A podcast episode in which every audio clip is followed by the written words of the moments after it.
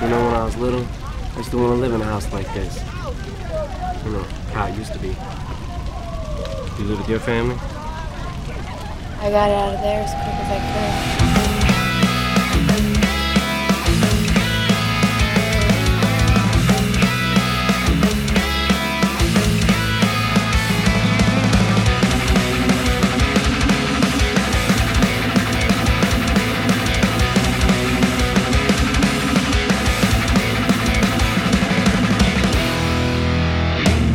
You know what works well about this little podcast, this little show that we have? What's that? We we don't have to be anywhere near each other. That is true.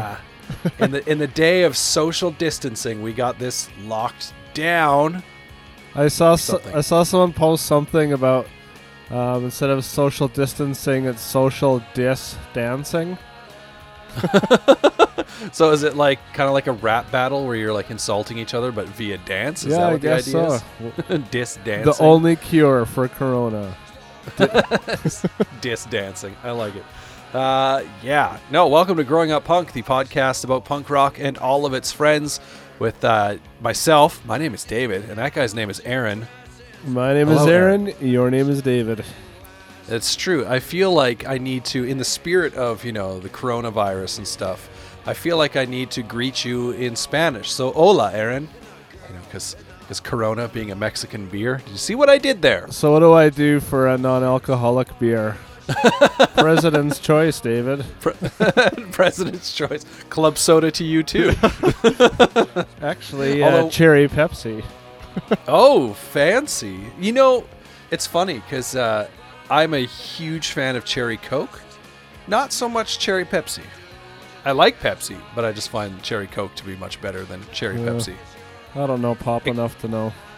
That's fair, but I uh, I like the machines that you go to, and you can because Cherry Coke was has forever been like my favorite, and forever here in Canada, it was unavailable, right? Right. Like now it's popping up in the odd place. Like I know I think Burger King typically has it, Okay. uh, and then some some of the restaurants have like the machines where you can choose the flavors to add or whatever. Um, but yeah, for the most part, it's still not really readily available. But I mean, maybe now that the apocalypse is upon us, we can figure out getting that up here. I don't know. yeah. Well, guess you never know what can happen these days. there you go. Go and uh, follow us on Twitter and Instagram at Growing Punk Pod. You will find uh, both of our personal Twitter and Instagrams linked there as well. Uh, I will point out that you are still labeled as a butthead on Twitter, even though your your Twitter handle is now there. Hey, I'm, I'm sticking with my original name. I get the uh, stupidest grin on my face anytime I see that you've tweeted something. I was like, oh, look, there he is, being active on the old Twitter. So what I don't know what to do about that is I'm already posting on Facebook and Instagram. Do I just post the same thing? I don't have really any followers on Twitter because I just Well, haven't last- spent time on it, and so it's I don't know. I'm, I'm curious. I'm going to open up Twitter right now. I want to see what your followers are at this very moment. Six. Uh, that's what I think it was last time I looked, yeah. Let's see. Aaron grew up. Nine! Crushing it. Oh man, that tenth one's gonna get a special prize. Right? I mean, yeah, you're, you're, you're tweeting videos of you playing drums. You're tweeting, uh, talking about records that you love. It's a good time. It's a good follow. I'll I mean, take go it. ahead, follow. Go find, like I said, go find them on. Uh, you can find the links on our Twitter and Instagram at Growing Punk Pod. Um, but yeah, we're gonna we're gonna continue a series that we started um, last week, and because we we started, we, we like doing these little. We decided we like doing some kind of series Yeah. something that ties a few episodes together. So if you missed last week's episode, go back and listen to it. Uh, it's about Goldfinger, and we discussed their self-titled, their first record, as well as uh, I guess their their latest, not counting the Christmas EP they released recently, but their latest record, which is The Knife. We talked about those, and the link to that episode to this episode is John Feldmann because these two records we're going to talk about are both uh, produced by John Feldmann, and yeah, one of them is one of the first John Feldmann records I think I heard and knew that it was him behind. Um, and then yeah, so we're going to talk about the self-titled first record from the Used, and then we're going to get into uh, Page Avenue by Story of the Year. I don't know how many times over the course of this past week I kept writing Page Avenue, the story so far. Oh yeah, like, no, that's not accurate. yeah, easy to confuse. Well, not Yeah, are, not only are they produced by John Feldmann, but he also discovered those bands and helped them get signed. Yeah. So it's kind of a unique, uh, unique situation. Yeah, and we'll kind of get into some of that stuff as well. But so first, yeah, let's talk about uh, the self-titled debut record from The Used.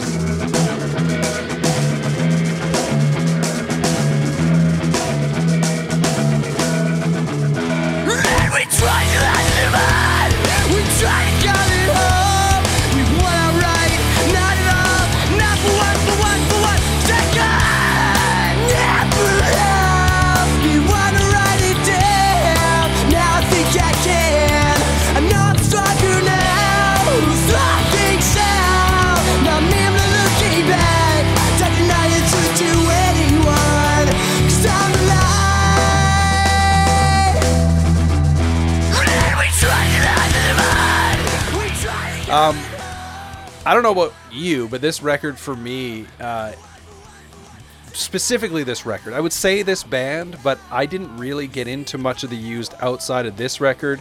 And then what was their their second one was in Love and Death or Yeah. whatever. I listened to that one a bit when it came out.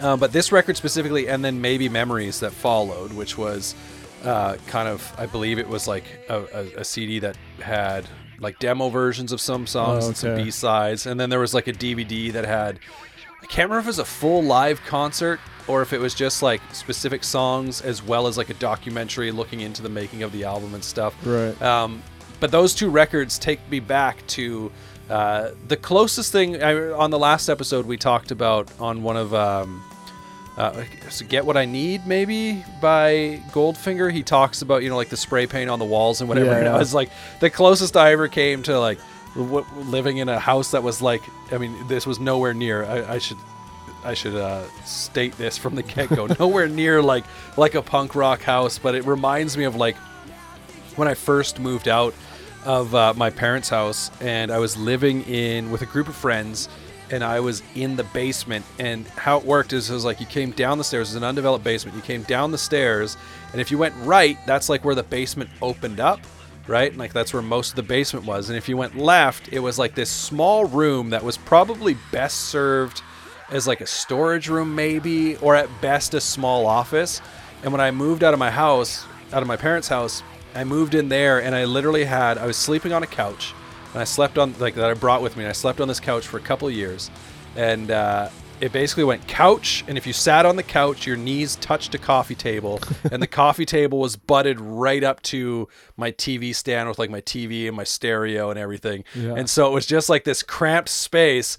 And anytime I listened to like this record and like I said, maybe memories, um, I'm immediately taken back to that space. And there was like one year we had a bunch of people over for New Year's, and for whatever reason, we all a good chunk of us crammed into my room, and we were just sitting around watching a movie when like the rest of the house was basically empty. I don't understand why or how that happened, but it did. So yeah, whenever I put this record on, though, I'm immediately back in that basement room, um, sleeping on an old dirty couch. Oh, party times. Party times. So what about you? What was your first kind of, I guess, memory or introduction to this record? So I've got a bit of a backstory. So I grew up in the small town Dauphin. Um, I only had a few friends that I knew of that wasn't into the same kind of music as me. So one night we were biking around town or we were going for ice cream or something on our bikes. And we hear these Blink 182 songs being played out of a house, like a band was playing them. And I was like, what is going on here? Like, I, I know all the people that listen to punk in my school. There's like three of us. And so we kind of just like hung out outside, just like hoping that they would come outside. And eventually they did. And we started talking to them. And then, uh, they were a few years older than us. Um, and I, so I guess that's why I didn't know of them or, or whatever.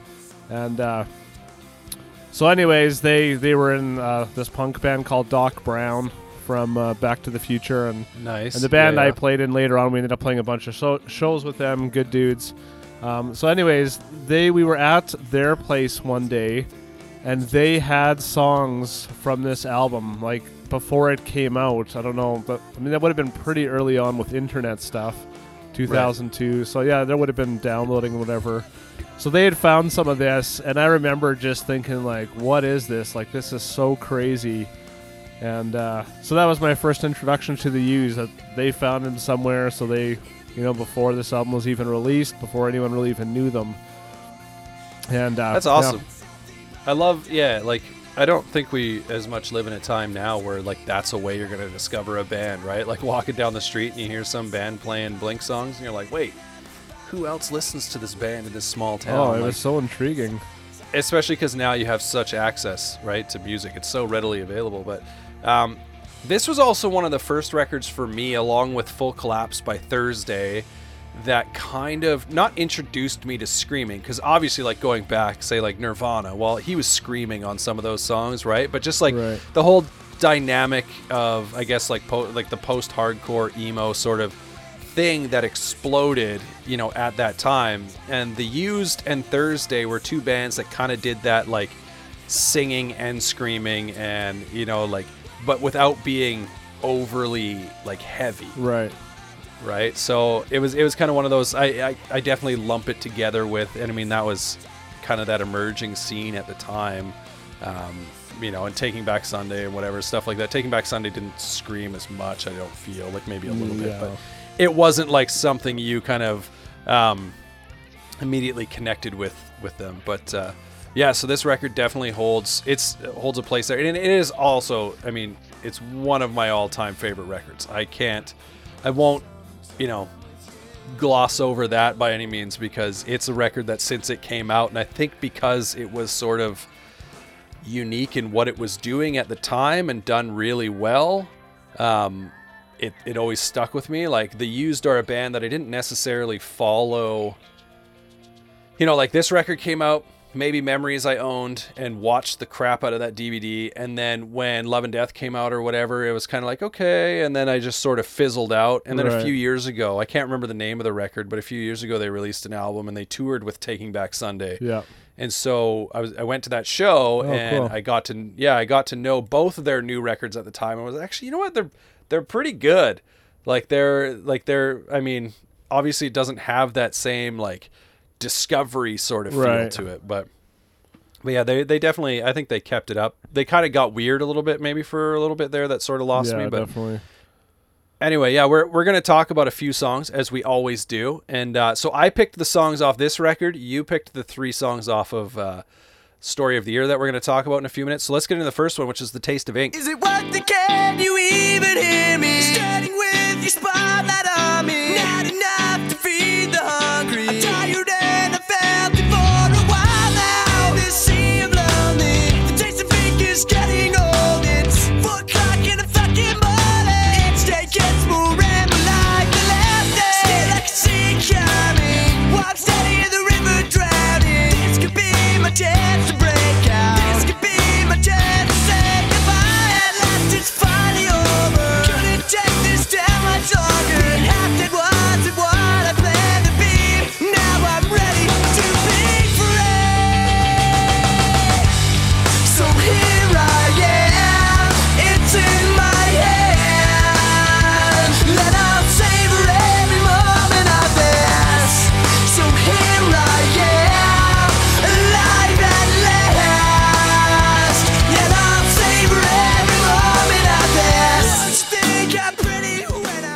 Um, I don't know about you, but from the very first count of this song, like when that guitar hits with the little like shots or whatever it's doing, Right. and you know Bert singing it, worth the canyon, like immediately from the first time I heard it until like this day when I hear it, um, I can't help but like just get pumped up and sing along. Like this, this song makes it onto every like uh, mix CD playlist sort of thing. If I have a road trip coming up and I want to mix Right. of something like this song, and a lot of times this song starts the playlist for me because just the way it kind of has, you know, basically just like the guitar and vocals, and then it kicks off, and it's also such like a hopeful song. I think like there are a lot of bands in the scene at this time that were probably writing music like lyrically that was a little heavier maybe when i say darker i don't necessarily mean like oh they're writing you know like super dark like evil sort of Right. like, Yeah. Yeah. but just like you know more serious i think like content Yeah.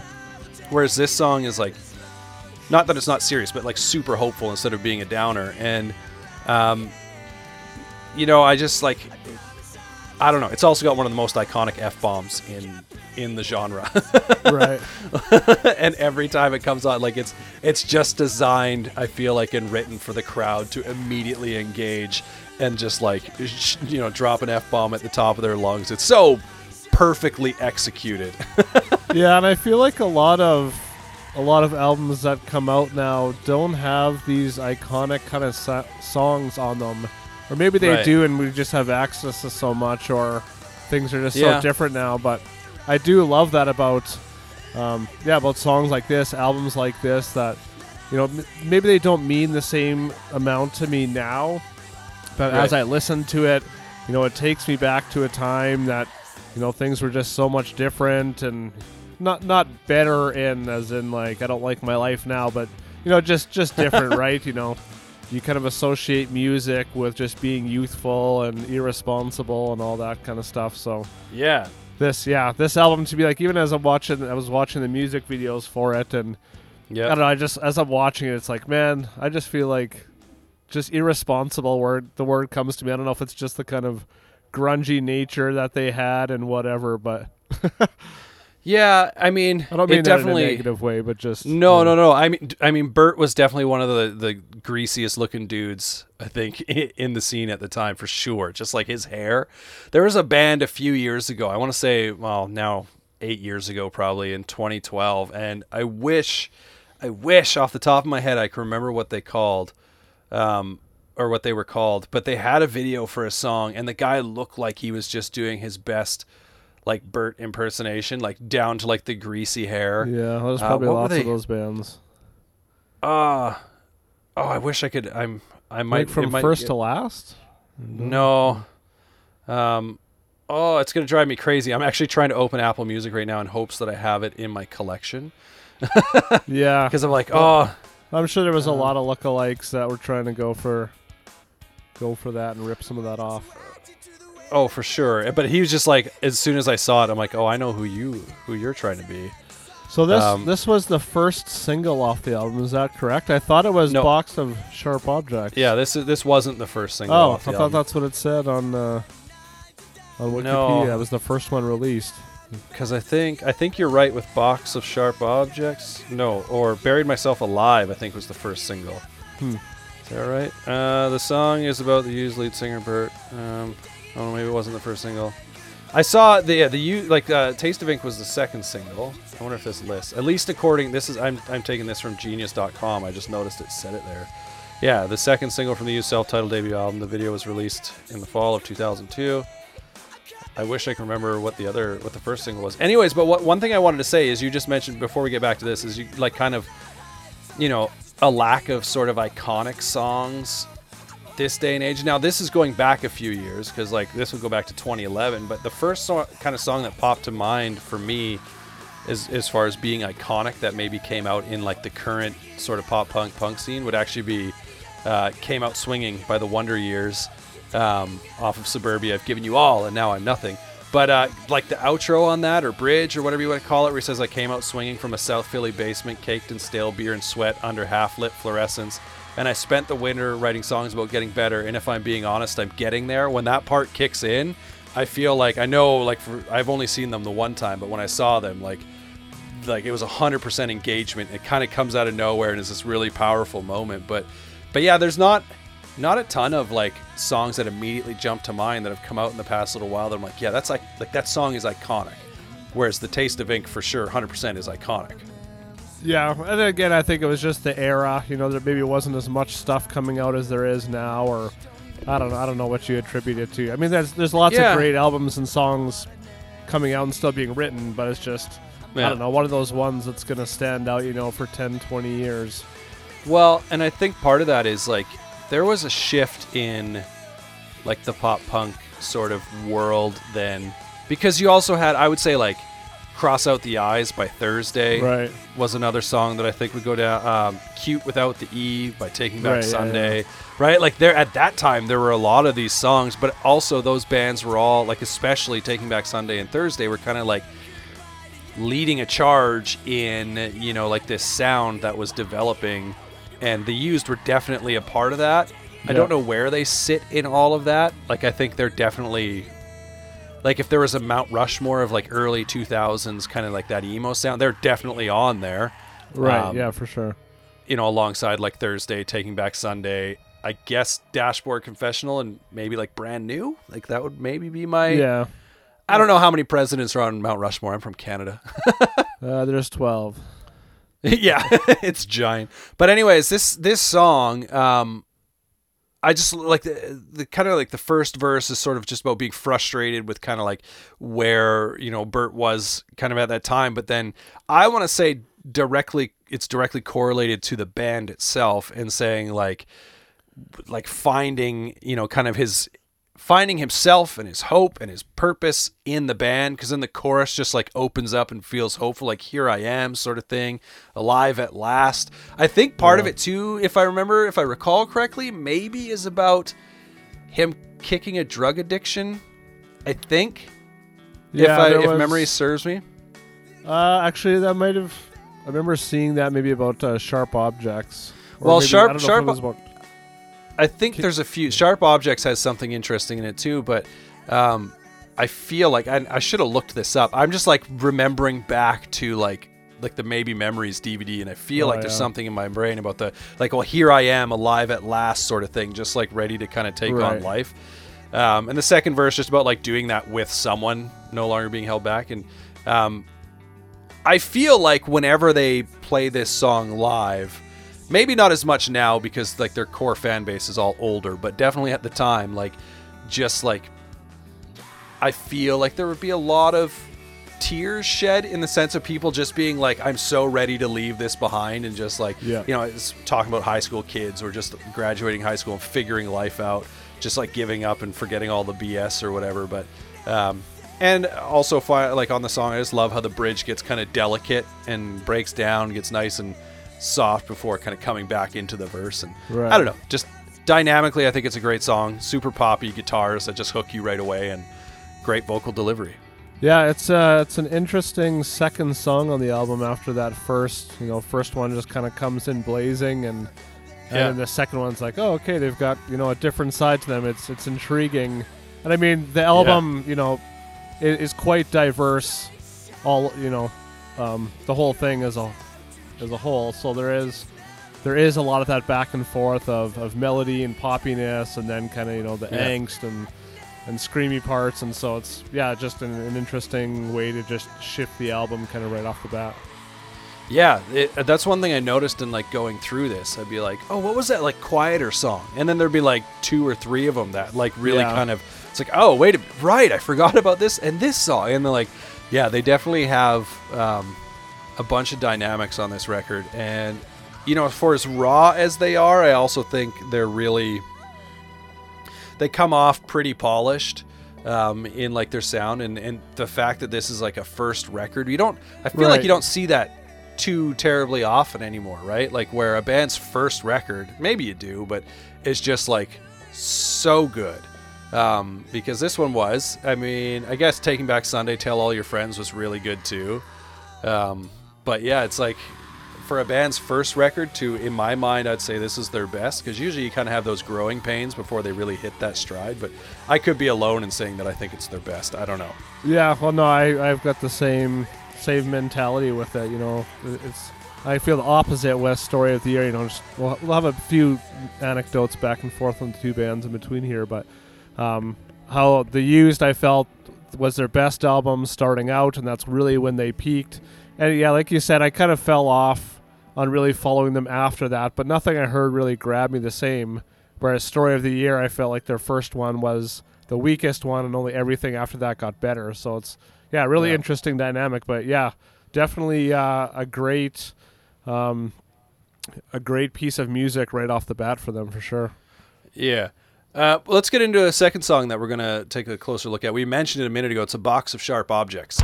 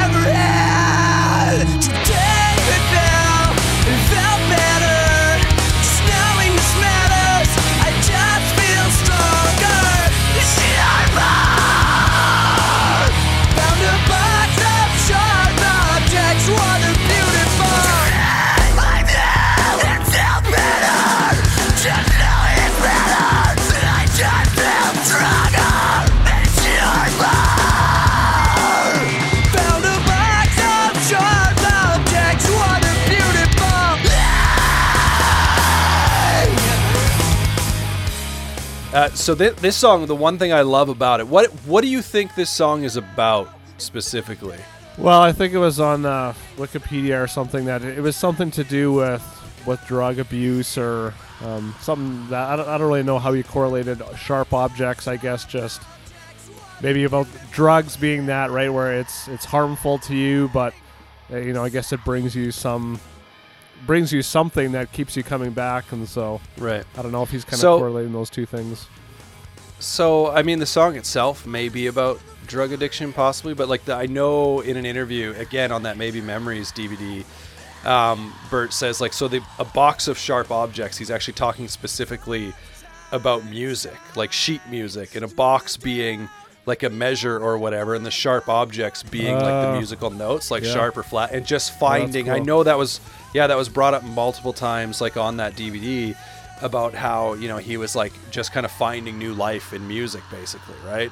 And um, so that song has always kind of been, or this song has always kind of been special to me in that sense. And we've brought this up with different episodes, different bands, different songs, just about speaking specifically to kind of like the power of music and what it can actually do. And Right. so in this case, he's talking, you know, about playing music and how, you know, it, it kind of helped, I think, dig him out of a hole sort of thing, right? And I don't know where he's at these days with, you know, any sort of drug addiction or anything like that. I'm not 100% sure, but um, I feel like, yeah, this just a song about finding clarity and release in music, and I just liked kind of that metaphor because it doesn't necessarily hit you right in the face, right? Yeah, When he's like, yeah. I found a box of sharp objects. What a beautiful day. Like, well, what does that even mean? Like, reading some of people's deciphering the lyrics, they're like, well, the drug thing, like you mentioned, whether it's like syringes or whatever, or even like razor blades, like for cutting sort of Uh, thing. And like,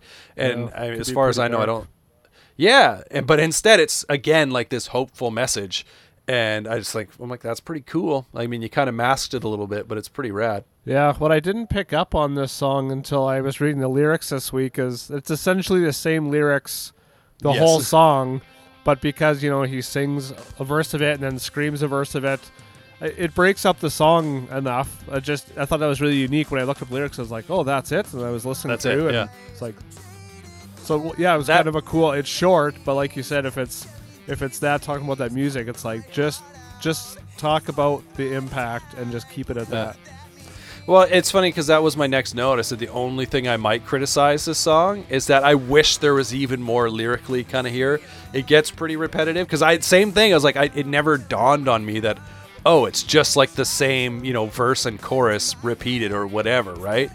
And uh, yeah, so I was like, oh, I wish there was a little bit more. I mean, it the song goes real hard though, like right from the intro into like that guitar riff that he plays. Like that's one thing about this record that. Um, maybe doesn't get mentioned enough. Because I know like if I remember back when you know this record was out and maybe the next record or whatever all the talk was about Bert and his vocals and he's definitely has a distinct vocal sound right, Right. like um but like I think Quinn was that his name? Quinn Yeah. or that's his last name or something? But anyway his guitar work on this record I, I think kind of is a little underrated at times. There's some neat stuff that he does on here and uh, that that song I I've always gotten into kind of like that, just how it's like ba da da do do do do do do do do do do, like straight into that riff. Yeah. It's pretty. it's Yeah, it was great. definitely something that stood out to me too was the guitar playing. And again, it's uh, especially on a song like this, like it comes across as a heavier song, but Yeah. the guitar playing, I mean, just the sound of the guitar and the riffs aren't necessarily heavy, but just when you kind of Yeah. pair it with the with the vocals, you know, that's always a cool thing when a band can kind of achieve a sound that um, isn't maybe as specific to that genre, but it comes off that way just with the dynamics of the vocals and the, the instruments. Yeah, yeah. Well, and that's I think that's a just sort of a sign of the genre at that time because it's probably fair to say to an extent that bands like the Used and Thursday and whatnot were kind of like precursors to what would be you know bands like at least for fans maybe getting into bands like Underoath and then further going Right. down like the heavier side of things, Yeah, right? Like yeah, for sure. um, because if you think about like Underoath with their first few records, they didn't really blow up until they're only chasing safety, and that record was like when they first really dove headfirst into like embracing the poppy singing Right. and you know like the screams and so like with these bands you know like i would say the used was definitely a lot poppier than a band like thursday. Thursday was more on the like the art side the arty side and i think they were all like art school students as was. So it's you know it, it explains itself. But um but yeah definitely acting as precursors to like mixing in more of the heavy side of things and at this point just being more melodic almost maybe. Yeah. um, but yeah, no, this this song, the guitar work really stands out for me. And I, like I said, it would have been cool if there was maybe just another verse in there, something to unpack a little further. Yeah. But all in all, like it's it's a song that goes every which way, and it's it's pretty great. Which is going to lead us, I think, into the final song that we'll discuss off this record before we kind of do some rapid fire song mentions. But on my own.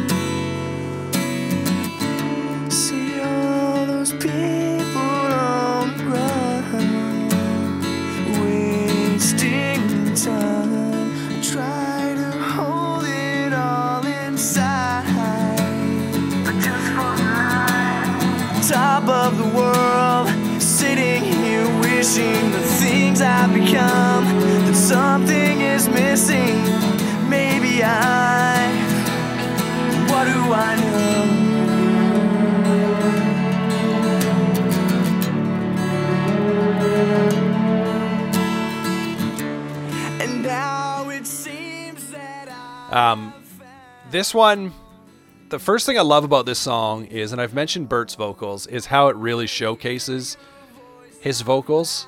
Uh, like he, it's so delicate, and he really kind of like you, you see the softer side of him. But then what you also see is his ability to sing really freaking high. like there's at the outro of the song or whatever. There's like a. Uh, I'm trying to think if it's even a harmony. No, because I think he just goes up to it. And he like goes up an octave or whatever, and he's singing like the "On My Own," and it's really high in the background Yeah. before he turns it into a scream or whatever. It's just, I think it's a really neat song. It might be out of the three songs we looked at, it is the saddest song though. Yeah, definitely. And I almost wish he would have just kept it to singing on this one. I didn't really love like you know in this kind of the the orchestra playing in the background. When he starts going into those screams, to me they just sounded a bit too forced in that part, and I wouldn't I would have mind I wouldn't have minded if he just had kept it to just the singing Right. because he he is showcasing something different there. So when it goes to the scream, it's kind of like I just kind of threw it in there because he had to, or that's their thing, or something. So Maybe know. I know. you had yeah you had you had mentioned um, earlier in the week about how there were some spots where you're like oh they didn't quite hold up and you're talking about the screaming, and so like was it specifically this song or just in general were there a few other spots where that kind of stood out where you're like oh the scream sound a little forced Yeah, there was. Uh, I, I didn't write down the name of the song. There was one other one, um, for sure, where there was a part, and I think uh, I think I had a note here, um, maybe even on Taste of Ink, or and I, and I know that was kind of his style, right? He would kind of he'd be singing, and then maybe at the end of the sentence or the word, he would just kind of like push it to a scream. Yeah. And sometimes it works, and sometimes again it just kind of felt a little too forced and maybe a little too raw. It was just kind of like, uh, I don't know if Yeah. that really adds to the song or just kind of is there. There, yeah, I mean, there could be other parts. Specifically on this song, I- like I like it. Um, I think it's because maybe if he had gone to the scream without going like jumping the octave like that, maybe, maybe then I could see where you're coming from. This one though, I just like. I think the idea that I get from it is, I mean, yeah, he showcases how high he can sing, but as you mentioned, especially at this time, I think his style very much was. I know he would like sing and scream until he puked sometimes. Like he would go side stage and just throw up, right? Because he was like push pushing so hard, which definitely probably if you're forcing yourself to vomit because you're pushing so hard is not healthy Right. for you for you or your voice, right? But um, but it was it was part of this thing with him about how you know emotional he was, which was like a very sort of like pinpointed thing I feel at that time because like looking at another band mentioned like Dashboard Confessional, he was known for like obviously he was like mainly an acoustic project, eventually going full band, but he would like be singing these nice songs and all of a sudden just like go over and kind of push Right. himself over and start screaming. And so I think it was like a sound at that time, and it was all about being like, oh, well, those screams are like so emotionally vulnerable, Yeah. sort of thing. And and so it was definitely, I think, like a style of the time. But um, like this song, yeah, I don't know. I I, I love the, vo- the the vocal delivery from start to finish because there's even a line at the end of the first verse, yeah, where he says, "Maybe I do I know." Uh, what does he say? Oh, he says, "Maybe I. What do I know?" And the way he says it is like he's kind of like, just like giving up. Right. And he like he drops an f bomb in there too, but it's almost like under his breath. He's like, ah, what do I know, right? Like, and just kind of giving up on what he thought, you know, he had known this whole time. And it's just, which is why, like, then realizing he's got to face it all on his own, which is, I think, why I don't know specifically who that song's about, but it's a pretty heavy, hard song. yeah, and, for um, sure. yeah, I don't know. I I don't have an issue with that scream at the end, but I can see kind of where you're coming from. Like especially on like a softer song that stays soft the whole way through. It would have been I could see being like, yeah, it'd be kind of nice if he just sort of stayed true to that, but throws the screams in there. But I think it was also to show he's he's unhinged, he's chaotic. Yeah, and again, you know, just like I said, certain things maybe didn't hold up the same for me as they did. You Right. know, Twenty, well, I guess eighteen years ago. So Yeah, yeah. Um, so I don't know. uh, We're gonna go through. We didn't share these songs, like just kind of the quick hits. Um, but the first one I'll share, and then maybe you can share the next one. And if it's on my list, I'll share my notes too, and we'll just go back and forth for a few songs. If you picked any, did you pick any? yeah, yeah, I've got Okay, uh, okay. three others here. Oh, so do I. Let's see if we get the same ones. I doubt that all three will be the same. But the first one that I kind of mentioned in quick hit was poetic tragedy. Did that one make your list? No, All right. I just love how this one starts like kind of clean and inviting, but the end of the, it's one of the ones that starts sort of soft, but the end is just kind of like incredibly raw, which is a thing that they do, and it's he just kind of almost starts screaming like back and forth with himself. Um, I I was I, I don't know, it's always been like sort of one of those things going back to on my own where it's just like he sort of hints at these like um just kind of going over sometimes, right? Like pushing himself over the edge. What was what was one of your quick hits? I got uh, blue and yellow. That's uh, one of my Oh. favorites off the album. Yeah. Yeah. It didn't make my list, but it almost did. yeah. It's another one that starts soft. Yeah, and yeah, like I said, it's a very dynamic album. I think you know, on Wikipedia, it's got you know emo, screamo, post-hardcore, maybe Yeah. a few others too. So, I I do like that about this record that you know they can write catchy, iconic songs, but not just sticking within one Yeah. genre. You know, sometimes I go back and forth a bit too much for my liking, but it does make it an interesting album to listen to. Sure. Yeah. Um, next on my list was Buried Myself Alive. That's mine too. Yeah, okay. So this one, the thing that always stood out for me is I've never actually learned how to play it on guitar, but I've watched Quinn play it multiple times, and I've always been like, "What? I've never seen anyone else do this." But so he, I don't know if he's barring like on the twelfth fret harmonic or if he's purely just barring to kind of mute the strings. But he takes, so Yeah. he's he's a he's a normal-handed guitar player, right? And he takes his right hand and he lays it across the strings at the twelfth fret, which would create harmonics, which is why I think he probably is doing this. Uh, but then he does like hammer-ons and pull-offs on the fifth and seventh fret, and which are also locations for harmonics, and it makes this like just interesting guitar sound That's that I've really cool. never like heard, and I've never seen anyone do it since. And so when I mentioned kind of the guitar work earlier, I'm just like, yeah, like this. Uh, this record is just like layered with kind of really neat guitar parts, and like that one has always been kind of like iconic to me uh, because yeah, like I, I, as far as I know, I've never seen or heard another band do it, and it's pretty sweet. Yeah. Did they play that song when you saw them live? Do you remember? I've I've seen them live three times, okay. I think.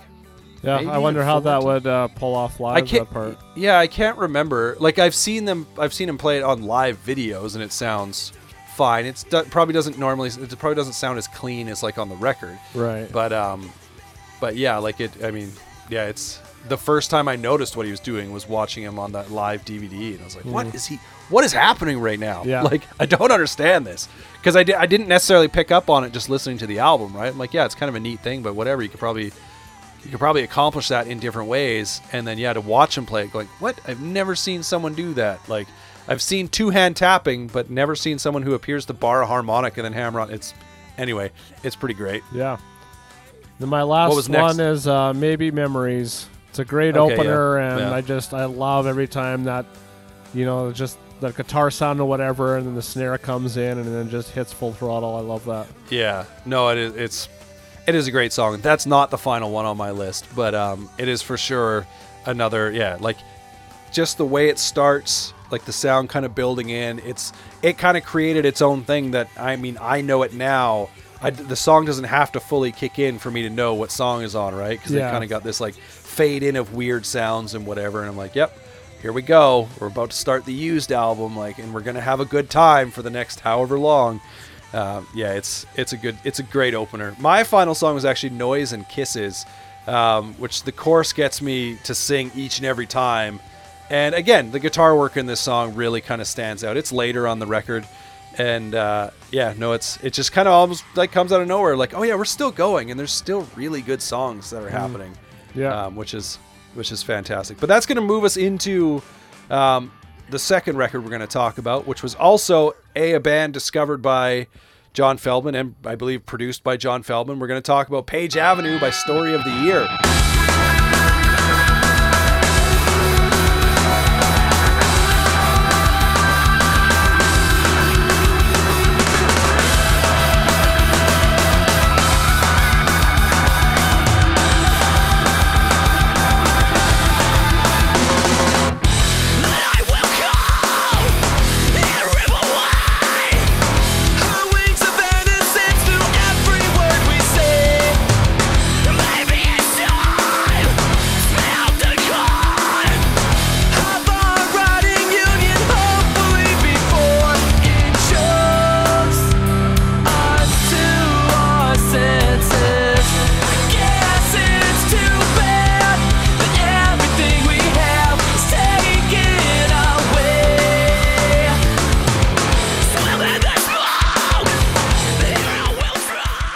Yeah, you picked the songs on this one, so why don't you share, not jumping into the songs yet, but your first kind of initial thoughts and memories of this record? Yeah, I don't. So this album came out um, this September, a year later. Um, so that used Yeah. album came out the year I graduated high school. So again, you know, a very uh, kind of impactful time. And um, so I, yeah, I don't really have a specific memory with this album. I think I actually got this album a number of years later, after Right. I after they had released other albums that had gotten me into them. I do hmm. remember hearing it for the first time, and just kind of feeling a bit confused as to why it sounded like the used so much. And just wondering like is like is this the same band or what? Like i wouldn't i wouldn't have known that you know that john feldmann produced it or maybe maybe i would have but i probably didn't pick up on that or Right. you know just the timeline things right? Because there's not social media and whatever and so you don't you know piece all these things together really unless you have yeah, yeah. the CD, and so I just yeah I remember thinking like this sounds like production wise it sounds like the used, you know the drums sound exactly like the used album, which I would have picked up on, and just a few kind of things like that that I just Yeah. you know, and I yeah it, it definitely didn't stand out to me as much as an album as as the used one did. It's funny because it's as if you copied and pasted my initial notes about this record because specific, specifically, and I'm glad you mentioned it, specifically the drum sound. I was like, when I first heard it, I was like, holy smokes. Like that sounds like the used. Obviously, style wise, they were similar to the used. Right. Right. But I was like, man, I always, and I mean, I still kind of do view them as like the used light. You know what I mean? Like they're, they're like the used, but I didn't find that they were as raw as the used. And I, I mean, to be fair, I never really got into anything beyond um, their first record. Like I may have heard a song here or there, Oh, but man, like yeah. Page Avenue, I listened to it and I actually really, really enjoyed it and still do enjoy it. But it always kind of felt like, oh, you're like you know the used little brother sort of thing, right? And obviously the connection with John Feldmann doesn't help, I don't think, um, in that. But I will say this: that opening track.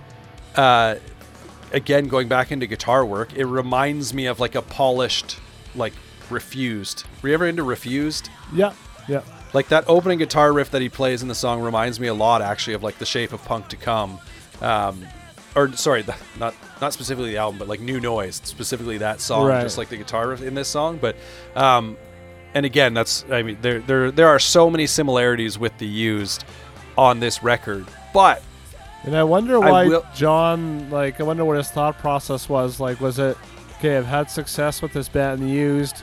Here's another band that's similar enough. Like, just put out more content that is popular, or like, yeah, But I don't know. with saying that, I do feel like Story of the Year, they do have their own sound enough, and it comes out a lot more in their follow-up records, which I would highly recommend Right. checking out. And I think maybe just with a different producer, they got into their sound more. Um, they they really kind of came into their own. So it's kind of a weird a weird thing that their first albums for both those bands were so similar. But thankfully, they kind of found their sound after that and kind of branched Yeah. off. Yeah, well, and again, I don't know. I mean, maybe if I looked at them, maybe I have listened to uh, some of their other stuff. But yeah, like this record, um, as far as like Feldmann's idea, it's interesting because like one of the bands we're going to talk about in the future, I think the first band he kind of produced and discovered being messed actually sounds like you know oh it's another goldfinger Yeah. right like like john feldmann found a band that is clearly inspired by his band and is like yeah i'm gonna put you i'm gonna release you i'm gonna release your music um, and so I don't know if it was like uh, just him trying to step in a different direction, and it's like, yeah, he found success with the used, or what the connection is there. But I mean, they they do sound very similar, and I mean the drum sounds tie them together. I find, and maybe the guitar tones a little bit, but obviously vocally they're both unique in their own way. But so let's get into um, the songs that you picked. Oh, I was gonna say that I over time though this record does like it stands on its own, Right. which maybe maybe even speaks to like the quality of some of the bands that were coming out then even when it's like this band this record feels like a knockoff of this other band it's actually still really solid. Um, so but let's get into the songs. The first one you picked was in the shadows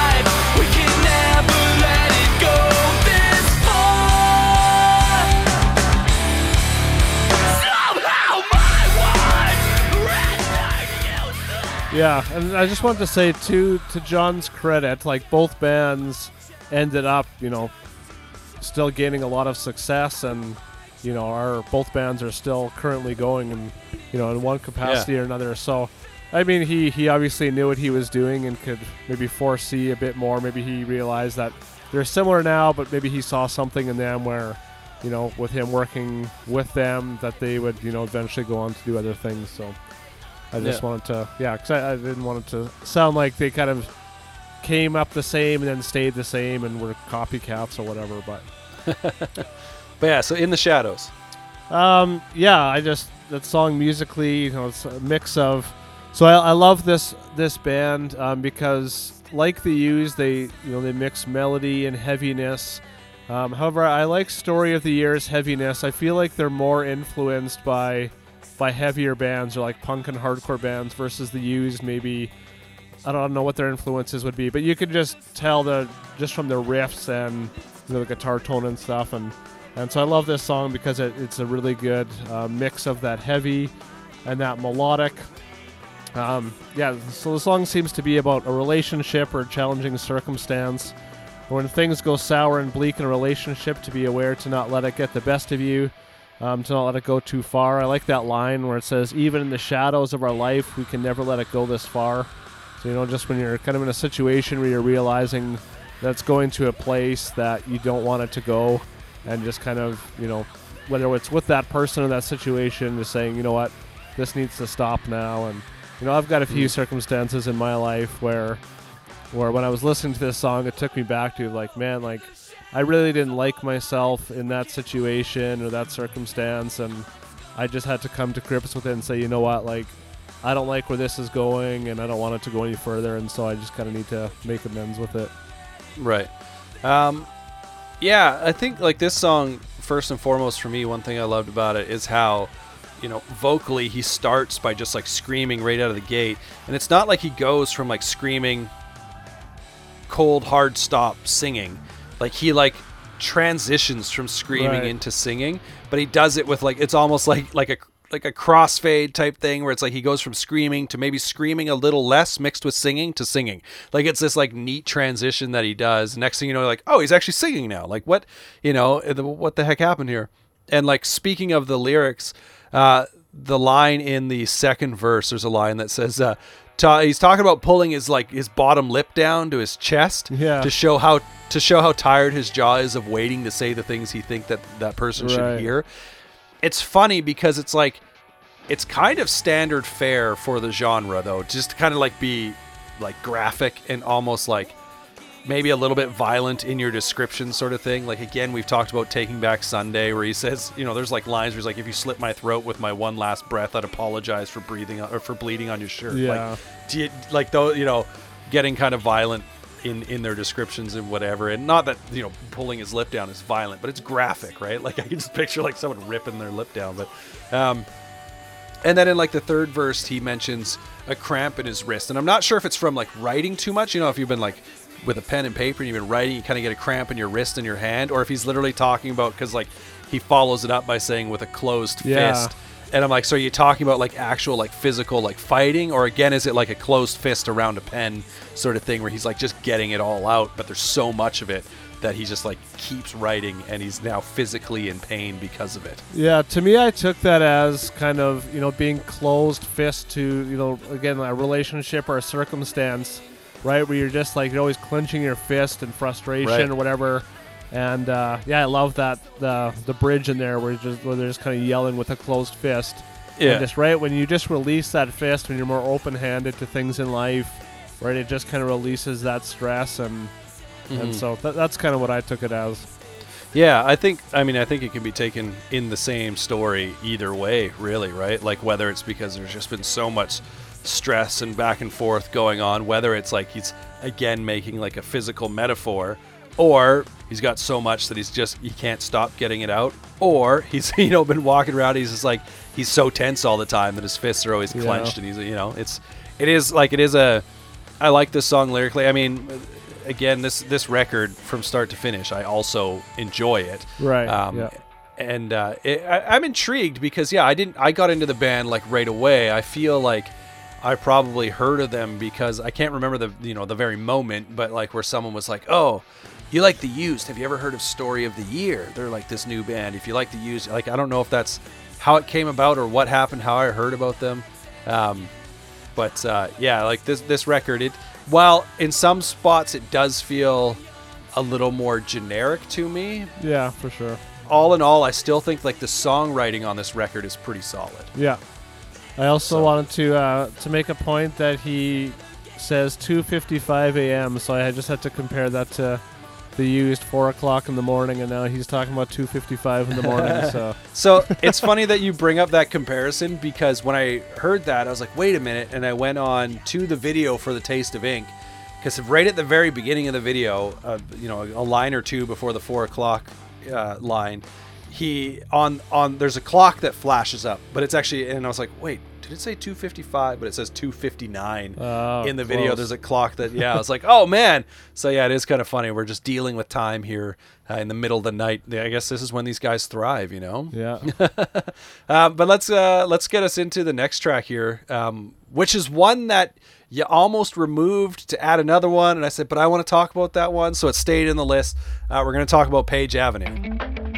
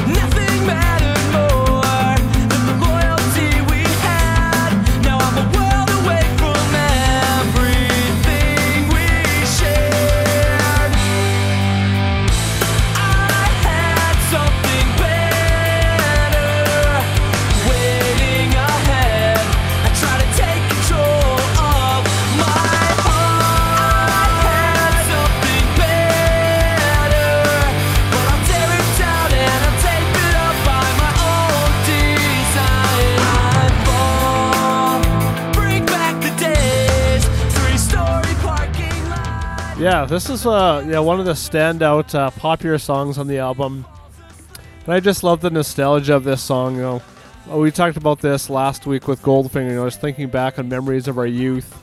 I'm assuming Page Avenue was like their hangout spot or jam spot or something Yeah, that yeah, yeah. Um, and so yeah, similar to Goldfinger, just reminiscing about youth and even when you know good things are ahead, sometimes you self sabotage in the present. Yeah. And, yeah. uh, and I've seen that lots with you know whether it's like youth I've worked with or whatever, right? Like you know that think good things can come, but at the same time you just kind of want things to stay where they are, and so you you know kind of sabotage Right. things and um, yeah.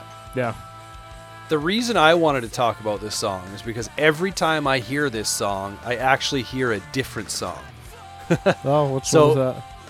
I don't know if you'll remember this. Uh, you'd have to go back to, I want to say, it's either like 99, 2000, something around there. But um, the riff, the main riff that's in this song, reminds me of the song Schism by Tool. Uh, I would not You'd have to that. go.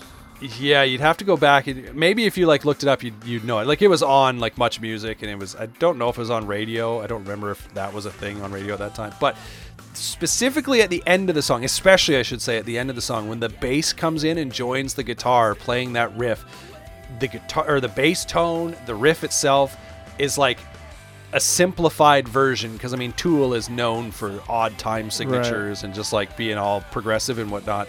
Whereas I feel like I didn't actually count when listening to this song. I'm sure this song's in four four.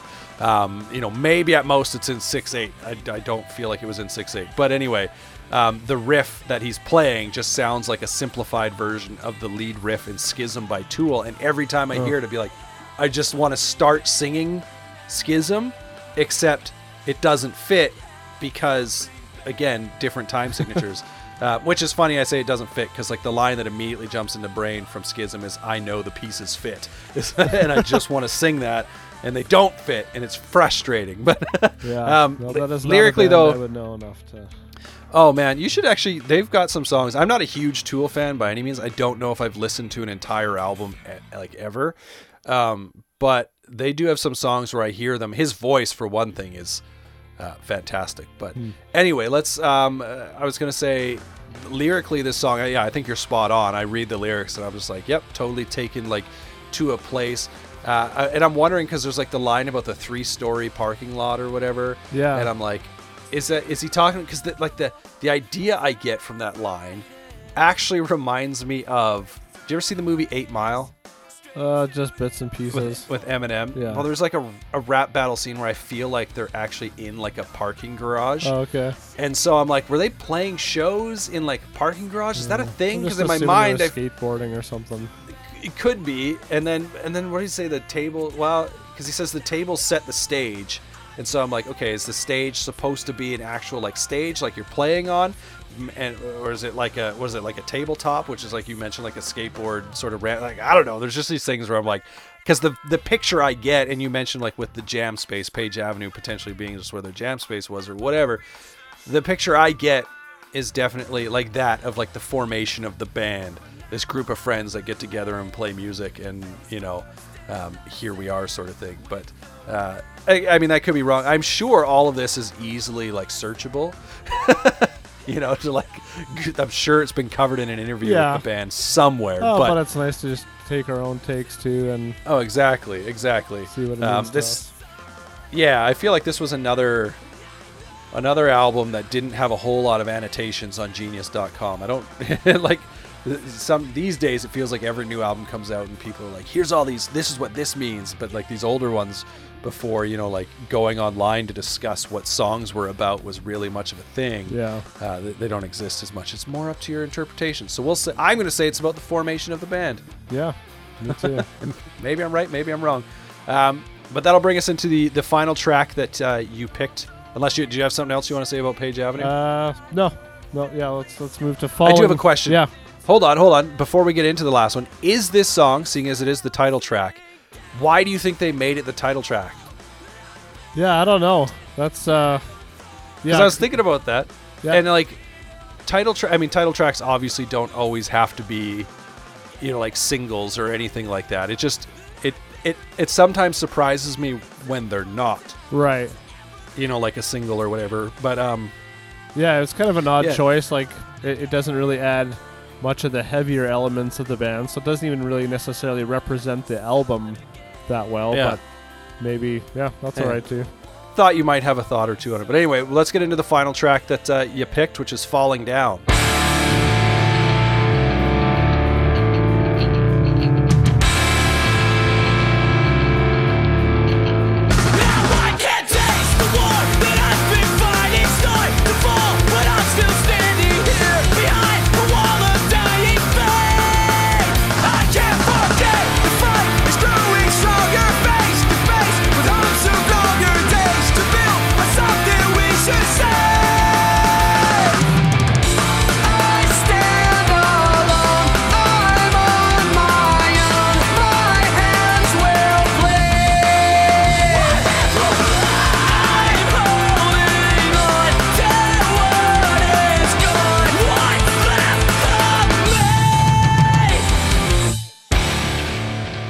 Is one that I actually missed the first time I went through until you mentioned Oh, it yes. to me, and uh, I, I think just it must have just been because it says "Falling Down," you know, plus hidden track or something on Spotify. Right.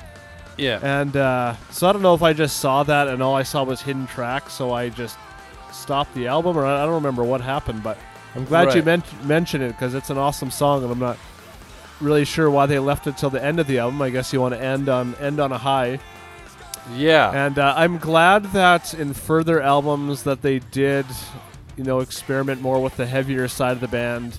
right. Because I think like their guitar player was was really gifted, you know, at writing really catchy, heavy riffs. Um, and I also would have thought that with the Used, like I would have liked to hear, you know, maybe some more heaviness from them, and maybe they do in in, in albums that they did Well, after that. But or maybe that just yeah. wasn't their thing to necessarily do that. But I feel like the used, from what I can remember, kind of like as far as like the heavier side of things, they kind of went down the road of like the chaotic versus like the heavier riffs, right? And like going back to talking about like when Bert would like push himself over vocally from like a sing to a scream and just being like and th- screaming until he throws up and just kind of like that emotional chaos that that kind of happens. I think it's fair to say that the used kind of went more down, you know, the roots of like their emo roots right, versus like as you mentioned and this song is a prime example uh, but story of the year maybe going more down the road of like those hardcore punk roots and obviously Yeah. there, there's a reason we're talking specifically about that in this song because this song by far is the most straight up punk rock song on the record Yeah, definitely. Yeah, and I wish they would have had some more. But like I said, they, they have albums that come out after that have more of that. And yeah, I feel like lyrically it's similar to In the Shadows. Um, you know, he's talking about holding on to something that's kind of out of his grip or the struggle of letting go. And that could be, you know, for many different situations. I couldn't really pinpoint a, a certain thing he was talking about on there. But um, yeah, it Mhm. kind of seems like a, a theme on this, right? Of, of letting go, maybe growing up or f- sensing a shift in life and trying to kind of figure things out. Yeah. And like this song for me, I think like the very first time I heard it, A, I was surprised at the guest vocalist on it. Uh, it like so it's Toby Morse of H2O. Yeah, yeah, and right. just being like and just being like, "Whoa, wait." Like we're talking about, you know, like a because this was still at a time where it felt very weird for like some of those like genres to cross over Right. right? Like this is at a time where it's like, okay, yeah, like if if Story of the Year had a guest vocal appearance from Bert from The Used or from Adam from Taking Back Sunday or something like that would make sense. But for it to be like from a hardcore punk band and then be like, oh yeah, like but it, it- obviously this song again being a little more hardcore punk. That's why I, when you first gave me your list of songs, I was like, what? No falling down, and you're like, oh shoot, yeah, that's a great song. And I was like, yeah, I'm surprised it was. And so your your explanation as to why maybe it didn't make the list makes sense because I honestly too forgot, like, didn't realize this was the last song on the record. I knew about this song, and I was always like, as I was listening through it, the first time, kind of like in preparation for this, I was like, there's a song with Toby Morse from H2O on here. I'm sure of it.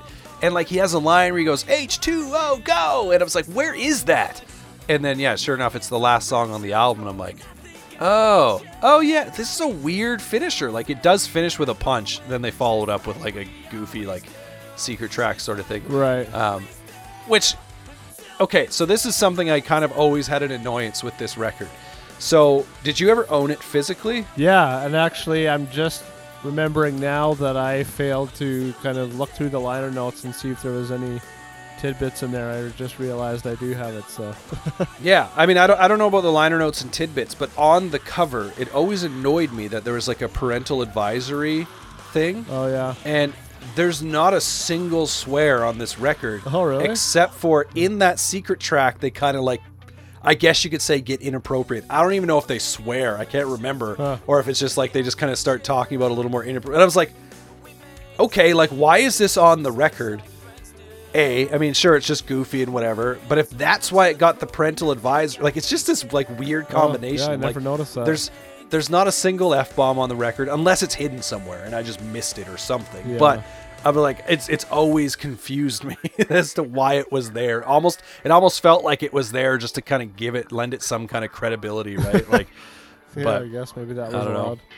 Yeah, I, I Yeah. love that this that this song and album like it just ends on a heavy note, right? It kind of fades out Yeah. that breakdown at the end, where it's like, it's Yeah. this going into something? No, it's just fading out and kind of Yeah. it's kind of intriguing. and like the lyrics in there about uh, where it says what it says, uh, walk, fall, stand again, so I can walk, fall. St- like just basically talking about picking yourself Right. back up, right? Like, yeah, you're gonna you're gonna fail, you're gonna fall, but you know what? Pick yourself up and just keep going. So it's definitely a banger, and I yeah, I was like, you you can't not have this on this podcast. Yeah, Um, thanks it is- for bringing that to my attention. such a good song. So let's get into. We'll do this the same way we did it with the used. We'll get into kind of the rapid fire discussion of the other songs. Did you pick three for this as well? No, well, the only other Oh. one, the only other one I I had was um, uh, until the day I die, because that was I mean their kind of biggest one. It was the first single, Yep. And so I was just intrigued why it was that one. So I was watching the video again, and um, yeah, I mean it's it, it's a super catchy song. I I don't, Yeah. it's not my favorite of theirs by any means. Like, it's good, but it's a bit much for me. Um, which is fair. I mean, and I think it's fair, like also fair to say, like you can't talk about this album without talking about that song. right? I mean, I 100% understand why it was the lead single off this record. Yeah, it is sure. by far, by far, the catchiest song, and I think it kind of maybe sums them up a little bit too, like lyrically, uh, and just again a similar message, right? Like just about you know, just living life to the fullest sort of thing. Not necessarily about just like hey, let's just have fun, but just like embracing life sort Right. of thing, right? Um, and I mean, lyrically, it kind of fit again the genre at the time. Until the day I die, I, what is it? I'll spill my heart for you, Yeah, or whatever yeah. it is.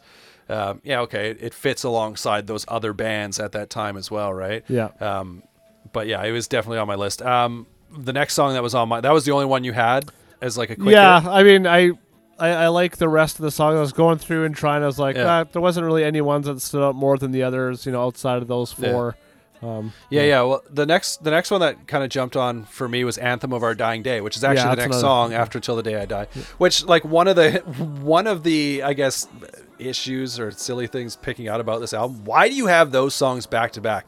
"Until the Day I Die," followed by "Anthem of Our Dying Day." I'm like, they're just so lyrically the same right.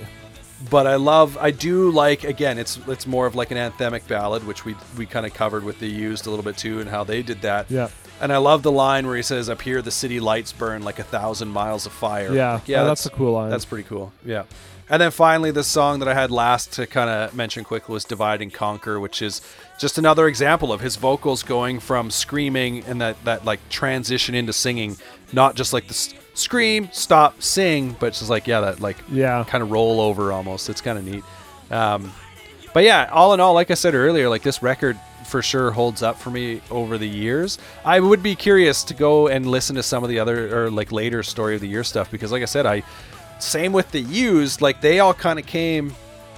Like if I look at those bands, like that time of frame, like that. So like Taking Back Sunday. By the time Louder Now came out, which I don't know what year that was, I was that was kind of like the back end of my interest in Taking Back Sunday, which I think it's a really good record and I think did really well for them. But that was sort of like when I was getting out of them. Thursday, it was only ever really full collapsed. The used, it was only ever really um, the self-titled record. Story of the year was only ever really this one, right? Like Right. brand new, it was only ever really Deja Entendu and whatnot. And so there's like they all came in this season in these couple of years, and then when those couple of years were up, I was like on to other things or whatever. But um, so yeah, I am curious to go listen to, especially if you're saying like they kind of dabble a little on the heavier side in Yeah. the later story of the year stuff. Yeah, their follow up in the wake of Determination is is by far I think their heaviest one. Um, I think my favorite one is the Black Swan. So that's when they left um, whatever major label they were on and signed to Epitaph. And Mm. to me, to me, that's my favorite album of theirs. But yeah, it's their Yeah. whole discography is fairly diverse and and really really well done.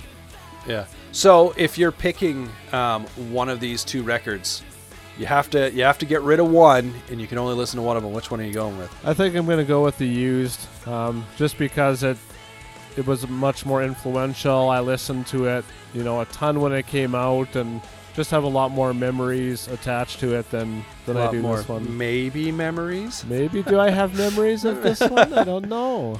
yeah, I'm gonna I'm gonna have to agree with you. And main and and like not only that, not only do I have like those maybe memories attached to it and listen to it a bunch, but also as a record, uh, and this time, like listening to it, going like, oh yeah, we're still there's still really good songs, and we're this late in the album, and I don't think any of them are really forgettable. Whereas there are a few songs on Story of the Year where I'm like, oh, what song is this again? Right. Oh, right, right. And then so, um, so yeah, I'd, I'd definitely go with, I think the used uh, on that one as well, which may be the first time we've agreed. I think Yeah. it Right might be because we we had agreed, as I mentioned in the last episode, on. Um, Oh, what was it? Set your goals, and then I was like, I changed. I was like, no, you know what? I haven't gone back to it, but I've gone back to four years strong. That was not a, a wise choice. But so this is, I think, the first one where we're in agreement, and I didn't have any doubt going into it. Like I mentioned earlier, it's one of my favorite records of all time. Like, Yeah.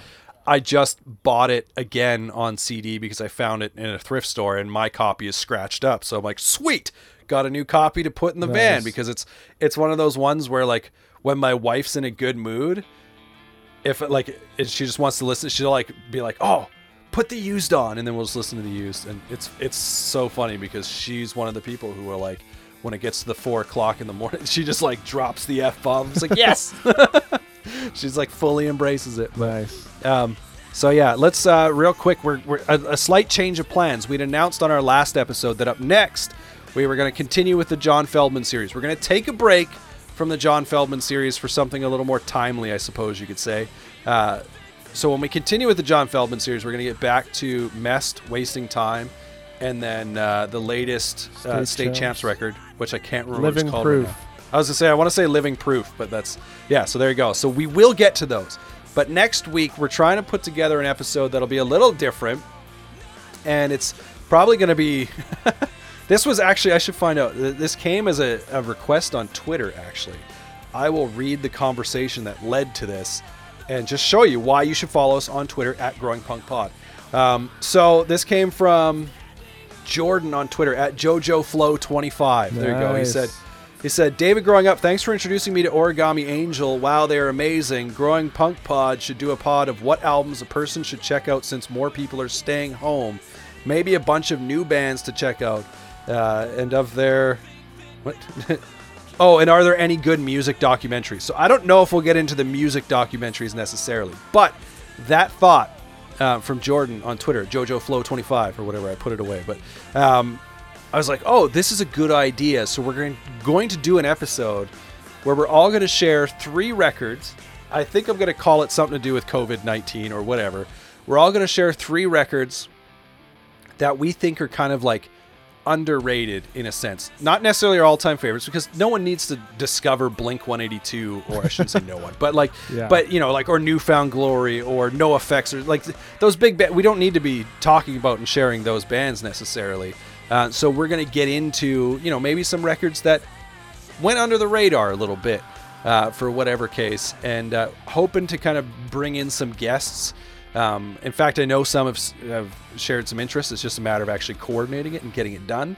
So, if you lo- you know if you check your podcast feed next week and it's like a 15 minute episode, you'll know that none of those guests came through. um, if not, we, Oh, we hope they're to gonna sh- come through. We're gonna make it. Oh happen. yeah, we hope to share from a from a number of different people. Um, you know their their favorite, you know their three favorite kind of underrated records or whatever that they think you should discover while you are in self isolation, while you're in quarantine, if you need to be with you know the whole COVID nineteen thing. So if we can be topical for an episode, that's what we'll do. Yeah. So that's what's hopefully coming up next. And um, yeah, so before we get out here again, go follow us on Twitter and Instagram at Growing Punk Pod. You can find our personal uh, Twitters and Instagrams there as well. And uh, wherever you're listening, make sure you you subscribe, you rate, you review. Again, as I always say, if you're listening on YouTube, that's great. But go listen to us on your favorite podcast app. Get the full experience with all the music and stuff as well. That'll do it for this episode. So bye bye. Bye.